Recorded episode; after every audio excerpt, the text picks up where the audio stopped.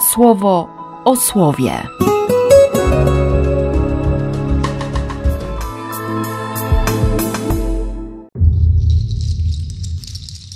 Dwudziesty siódmy grudnia, poniedziałek. Uwielbiam to poczucie czasu w kościele czy w liturgii. Przedwczoraj narodzenie Jezusa, wczoraj dwunastolatek, dzisiaj już pusty grób. Ale w sumie chodzi o jedno. Właśnie o to, co napisze Jan w pierwszym liście, zaraz na początku.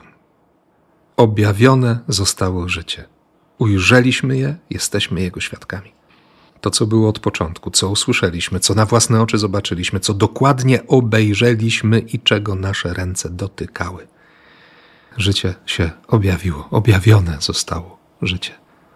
Taka mi myśl krąży cały czas przez te święta. Na ile się we mnie życie objawia? Ha. Na ile pozwalam? Bo przecież słyszę, widzę, oglądam dokładnie nie? i jeszcze do tego dotykam rękami. I bardzo się cieszę, że to słowo dzisiaj przychodzi do mnie, do nas, właśnie we wspólnocie Kościoła, żeby nasza radość była pełna. Przekonać się o tym jeszcze raz.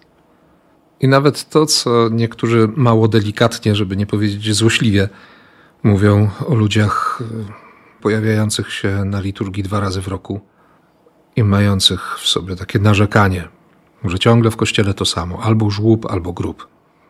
W Ewangelii przedwczoraj żłób, dzisiaj grób.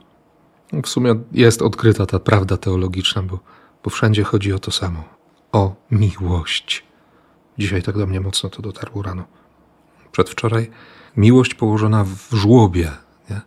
I Józef i Maryja no, no kochają do szaleństwa, jak nikt na świecie kochają. I ponieważ tak kochają, to, to Bóg się nie boi leżeć w żłobie, bo tam też jest bezpieczny. Co więcej, i o tym dobrze akurat wiemy, to On nam daje bezpieczeństwo, kiedy my wracamy do tych swoich żłobów do żłobków rozmaitych. Kiedy się zachowujemy jak dzieci i ciągle się napychamy, napychamy, a, a głód wciąż jest nienasycony. I z drugiej strony też miłość, nie? miłość, która pcha do grobowca. Maria Magdalena zobaczyła, że kamień jest odsunięty, więc w te pędy do, do Piotra, do Jana, do innych zabrali Pana. Nie wiemy, gdzie go złożyli.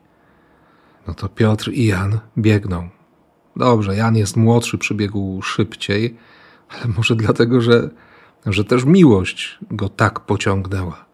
Ale ta miłość się zatrzymała przed grobem. Jasne, można tłumaczyć, bo prymat Piotra, bo wszystko i, i tak dalej. Okej, okay. ale nie wiem, jak to jest u ciebie. Ja sobie zdaję sprawę z tego, że, że w miłości też dochodzę do pewnych granic. Nie? I tym mocniej dziś do mnie dociera to, o co się modlili niektórzy święci – Daj nam umiar we wszystkim, byle nie w miłości. Piotr wchodzi, rozgląda się. Jan wchodzi za nim. Grobowy porządek. Zobaczył i uwierzył.